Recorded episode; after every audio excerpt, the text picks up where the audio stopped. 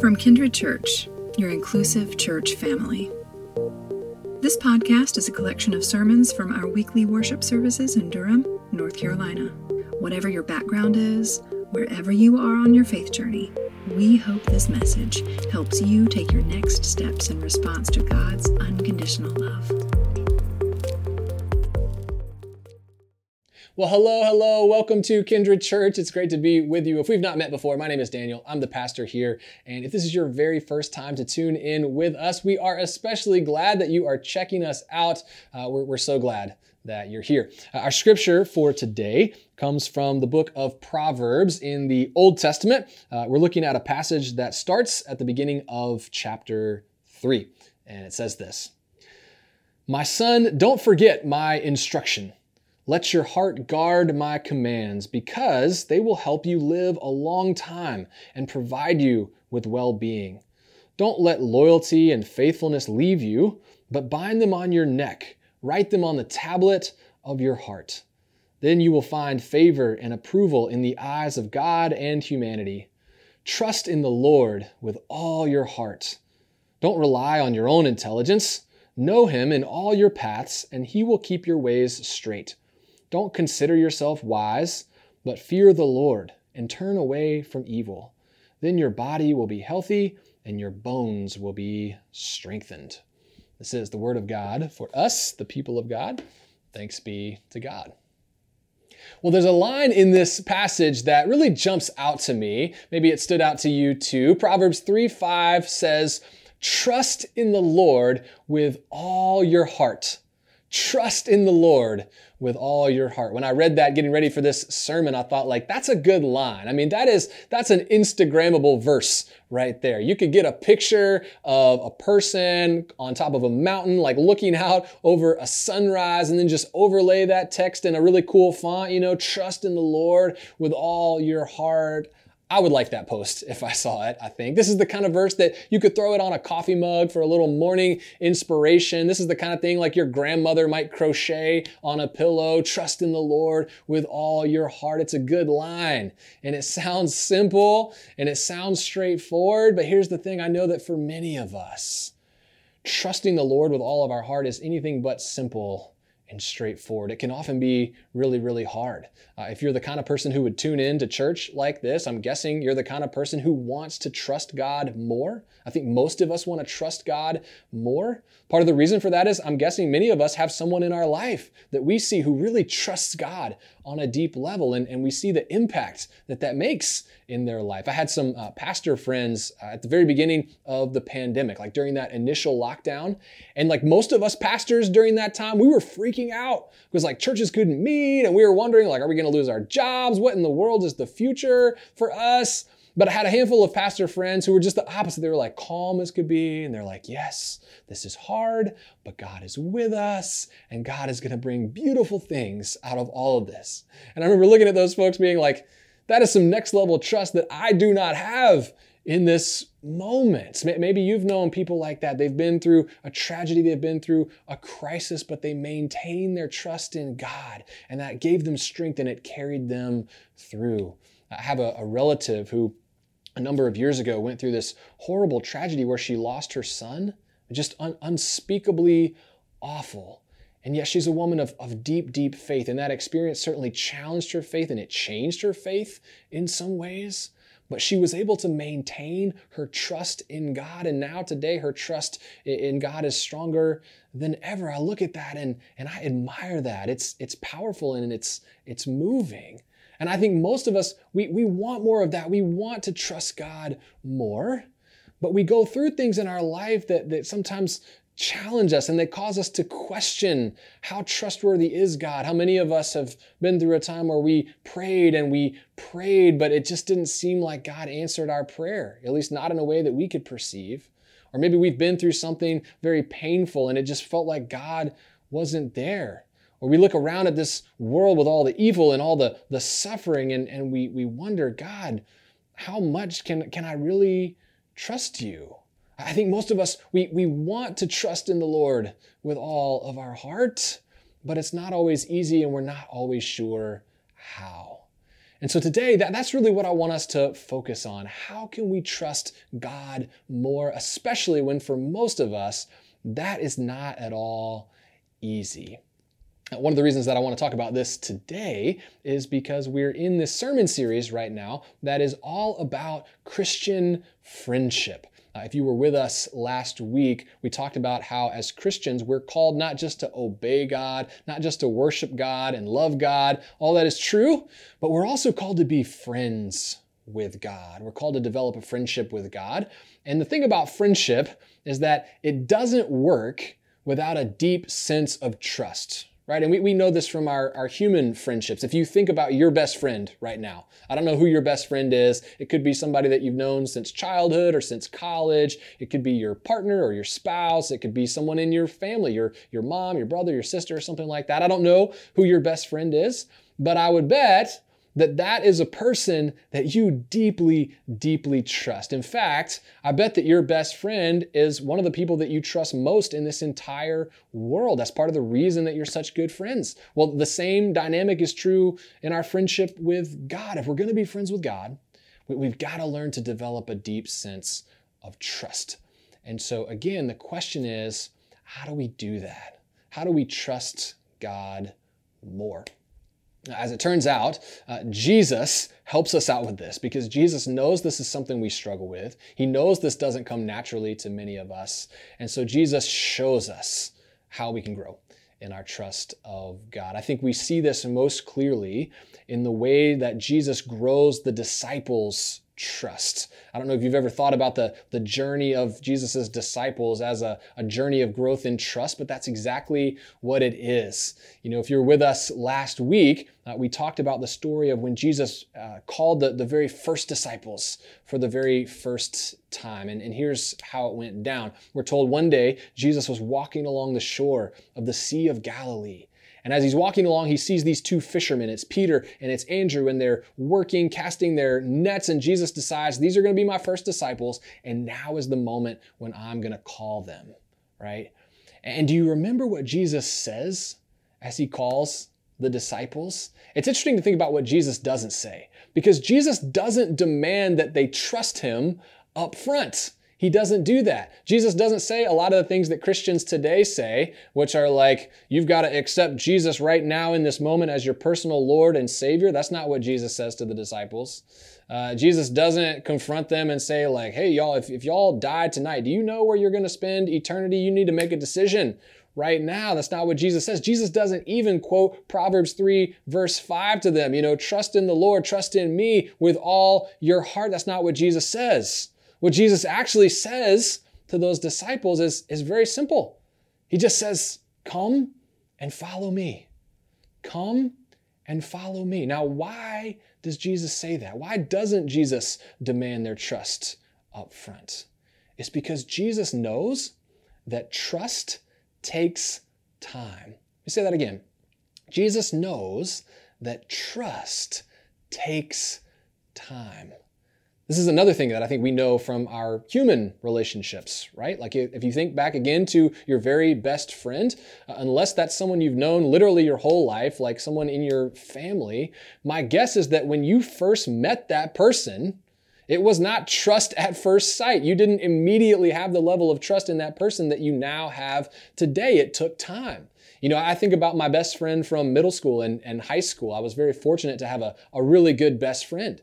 And we got to a point in our friendship where we could talk about literally anything. Nothing was off limits. I could ask him questions that I would never ask anyone else. I could tell him things about myself and my thoughts and feelings that I would never tell anyone else. And, and I came to trust that he wasn't going to go tell the whole school. He wasn't going to rat me out or sell me out for a joke. But it didn't start that way, right? Like the first time I met this guy, I didn't come with a list of like, here's all the girls I like, and here's all the questions I have about my changing body, and here's all the, you know, it wasn't like that, right? That trust had to grow over time because trust takes time. Or I think about my relationship with Kirsten, who's now my wife. You know, when, when we first met, uh, I knew that I liked her, but it's not like I was like spilling all my deepest, darkest feelings on our very first date. I also didn't drop to one knee and propose on our very first date. We had to take a journey together. We had to spend time together to let our sense of trust grow. And over time, we, we got to this place where we could get married and we could stand at the altar. And we could say, hey, we don't know what life is going to throw our way, but we've got this sense of trust. We trust each other that we're going to be able to get through life together, right? Trust takes time. Jesus knows that as well. And so he doesn't demand the disciples' trust up front in a moment. He says, come and follow me. That is, come and spend time, lots and lots of time with me. Come get to know me. Learn my heart. Learn my values, watch how I treat you, watch how I treat other people, watch how I act in public, then compare that to how I act in private. Because Jesus knows over all of that time and with all of that experience, very naturally, the disciples' trust in him is going to grow. And eventually they're going to get to a place where they can trust in the Lord with all their heart. And what's fascinating is if you think about the journey of the disciples, that's exactly what happens. Jesus was exactly right. You know, at the very beginning, the disciples, they didn't trust Jesus all that much, right? Scripture's pretty clear about that. There was a moment where Jesus and the disciples were out on the boat on the Sea of Galilee. You remember this story? And, and this, this storm comes up out of nowhere very suddenly, and it's a huge one, right? You got waves crashing over the side of the boat, and lightning, and thunder, and wind, and, and at a, a certain point, the boat itself begins to sink, and the disciples, they start freaking out. Why? Because they don't yet trust that Jesus is going to be able to get them out of this. But then what happens? Jesus calms the storm. He saves them. And as a result, their, their trust in Jesus begins to, to grow. Or, or similar story, you know, there was one day when Jesus was out and he drew this huge crowd of over five thousand people. And it got to be late in the day. It was dinner time and this crowd was hungry and they're getting restless and the disciples didn't have enough food and they start freaking out because they don't trust that Jesus is going to be able to take care of this situation. But then what happens? You remember the story? Jesus multiplies the loaves and the fishes. He takes care of the situation. And, and as a result, the, the disciples' trust, it just begins to, to grow and grow. And it's not always linear, right? Like sometimes it's two steps forward, one step back. You remember the story of Peter walking on water? One day the disciples are in the boat and Jesus is not with them at that time, but then they see Jesus coming towards them and he's walking on the water. And Peter, I guess, is feeling really bold that day. So he's like, I want to walk on water. And Jesus says, come on, Peter. And so Peter gets out of the boat. And at first it works. Peter's got all this trust and he's walking on water and it's it's all going fine. But then Peter realizes what's happening. He's like, wait, I can't walk on water. He, he loses his trust and he begins to sink. And, and some of you have had that experience. Maybe you're there right now. You used to trust in God and now you're, you're sinking. Well, what happens to Peter?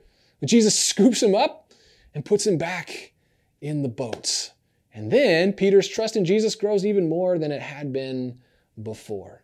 Or maybe the greatest example of this, I think, is Good Friday, right? On Good Friday, uh, all of the disciples lost all of their trust in Jesus. Their trust had been growing, growing, growing for three years, and then Jesus dies, and they figure, understandably, well, he can't be the Son of God. He can't be the Messiah if he just died. And so they lose all their trust. But then comes Easter, right? Jesus is raised, Jesus is back, and now not only is their trust in Jesus restored, but now it grows even more because they're like, oh, Jesus was trustworthy that whole time, even when I questioned, even when I doubted. And at that point, they, they did trust in the Lord with all of their heart. And we know that because they spent the rest of their life spreading the message of Jesus. And many of those disciples, they would get tortured and beaten, and many of them would get killed. And yet they trusted Jesus even in the face of death. That was the deep level of their trust. That didn't happen on day one. And Jesus didn't demand that level of trust on day one. It didn't happen overnight. It happened over time. Why? Because trust takes time. Jesus knows this. Trust takes time. Now, what does all this mean for you and for me? Well, how do we grow in our trust of God? We, just like those very first disciples, we have to spend lots and lots of time with God. Now, we can't just follow Jesus around physically the way that those first century disciples did today.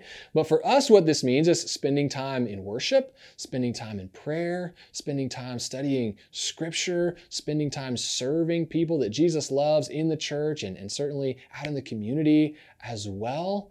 And as we do that, just like those very first disciples, we get to know Jesus better and better. We see how he handles different situations. We learn his heart. We learn his values. Then our trust in God begins to grow. That there's no hack for that. That there's no shortcut, because trust takes time. Trust takes time.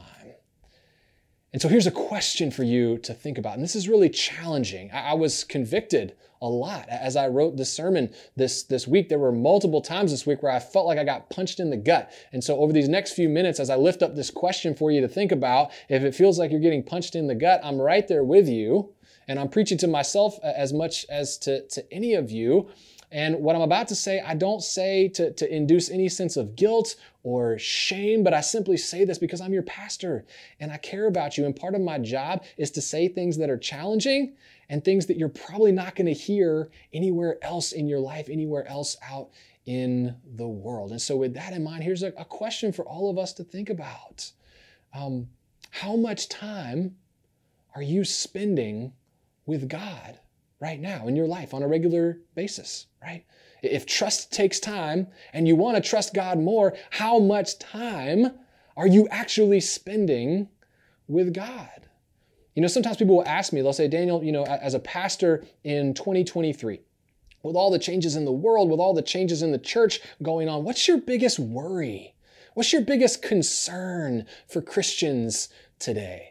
Actually, no one has ever asked me that question, but they should, because it's a good question. And what I would tell them is the honest truth that what worries me probably more than anything is that over the last several years, certainly since the, the pandemic, we Christians as a group, we are spending less time with Jesus than ever. We're spending less time with Jesus than ever. Um, and I can't tell you how many times I've heard recently, people say to me, oh, I'm just, I'm too busy to make it to church anymore, or as church is often, right? People say, I'm too busy to, to pray. I don't have time to read scripture. I don't, I certainly don't have time to show up to church and, and serve anymore. And if you think that's not you, I, I would just ask you to, to think about, over the last several years, have you been spending more time with Jesus or less time? Have you been spending more time with Jesus, more time in prayer, in worship, in, in service to others, and in studying scripture? Uh, and maybe some of you would say, yes, I have. And if that's you, that's awesome. And, and I bet you could get up in front of our church and, and say, my trust in God has grown as a result. Uh, but I think for most of us, the, the honest truth is, especially over the last several years, we've just been spending less and less and less time with Jesus. And it, it's it's not because we're bad people. And it's not because we don't care about God. It, we, we just feel like we, we don't have the time, right? It just feels like we, we don't have the time, which I think we need to pause there and take a step back and think about, like, why, why do we feel like we, we're too busy for God? I mean, we're too busy for the one who created us, who sustains us every day, who redeems us. We're too busy for the one who has called us out of darkness and into light and given our life a, a purpose and a mission, the one who's calling us into life as it was meant to be lived. We're too busy to engage with that, right? That's already probably a, a problem to think about. But I want to push back on this idea that we don't have enough time. And if I haven't offended you yet, this will probably uh, offend you. I'm glad this is online, so you can't throw things at me. Uh, don't break your T V uh, or your headphones. But uh, here, here's something to think about. I, um, I, I read an article not too long ago that was talking about how the average American today spends between two and three hours on social media, not every week, but every day. The, the, the average American, I'll say that again, the average American spends between two and three hours on social media every single day. This is not just those wild Gen Z youngsters. This is everybody, an average of of everybody, right? And I didn't believe that when I first read it, so I started Googling around to see, and I confirmed, other studies have, have confirmed this is, this is true, between two and three hours a day on social media. And um, th- then I got curious about myself, and I thought, well, you know, I've been trying to reduce my screen time lately, and I'm, I don't think I'm a super heavy social media user, so I-, I went on my phone, and you can do this too. I would encourage you, certainly if you have an iPhone, I think Androids do this too, there's a way on your phone for you to look at your screen time, and that'll tell you the hard truth. So I looked it up. Turns out, even though I thought I was barely spending any time on social media, I spend a lot of times thirty minutes to an hour every day on social media. And you think about how that adds up, that, that's like up to seven hours a week. That's almost a full workday. And as I looked at that number, I could kind of imagine Jesus sort of giving me the side eye.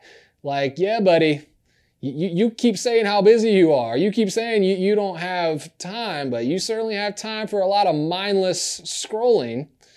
Now, uh, for some of you, you're thinking, well, that's that's not me. Check your screen time and just see. And some of you aren't on social media, right? And so maybe for you, it's it's Netflix or it's this or it's it's that. The, the, the point is that we we feel really busy today, but I think a lot of times what we've done is we've packed our life with things like social media that don't really matter. They certainly don't matter as much as our time with God. But the truth is that there's no way for us to have a meaningful friendship with God. There's no way, certainly, for us to grow in our trust in God unless we're investing the time. Because again, again, again, trust takes time, trust takes time, trust takes time. And so if any of this resonates with you, some of you want to jump through the screen and, and uh, grab my neck or something, but, but if any of this resonates with you, let's make this practical. Uh, what is one change, just one, let's keep it simple. What is one change that you could make in your life right now that would help you to spend more time with God? Uh, you may have your own ideas, just a couple of suggestions that I've come up with. One is think about how you begin your day, the very outset of your day. I think most of us, we have our alarm on our phone. So the alarm goes off, we, we wake up, we reach over to our phone to turn off the alarm, and then what do we do? We begin mindlessly scrolling, at least for a few minutes before we get out of bed. We pull up social media or whatever it is. So what if we change that just a little bit? What if we grab our phone, and what if we open the Bible app? There's a Bible app by YouVersion. Look it up, YouVersion Bible app. It's phenomenal. All different translations. You've got uh, reading plans, all kinds of helpful resources. What if we open the Bible app and we just spend a couple minutes reading a passage of scripture to start our day, or saying a, a prayer to start our day, framing our day with some time with God? Do you think that would make our trust in God go down? No. I can guarantee you your trust in God is only going to grow with that additional time. It's a great thing to do. Uh, another thing to do is to pay attention to your worship habits. And I know I talked about this last week and I talk about this all the time, but it is just so true. If we can spend whatever, seven hours for many of us or, or more on social media, the truth is we can find a couple hours a week to be in worship and, and in-person worship. For those of you who are local, that is valuable time with Jesus that helps our trust to grow. And, and so for some of you, I would I would challenge you to, to think about what, how, what would it look like if you were just to make the commitment to God and yourself to say, if I'm not sick and if I'm not out of town, I'm going to be in worship. That will boost, for, for many of you, it will boost dramatically the time you're spending with Jesus. There are other ways to do this. You can make sure that you're serving, you know, serve people that Jesus loves in the church, out in the community. That's a great way to do it.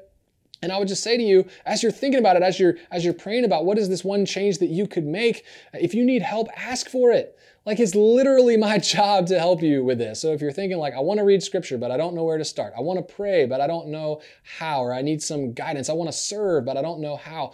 Let me know. Get my email off the church website. Shoot me an email. I'd be more than happy to give you some, some more detailed guidance uh, about that.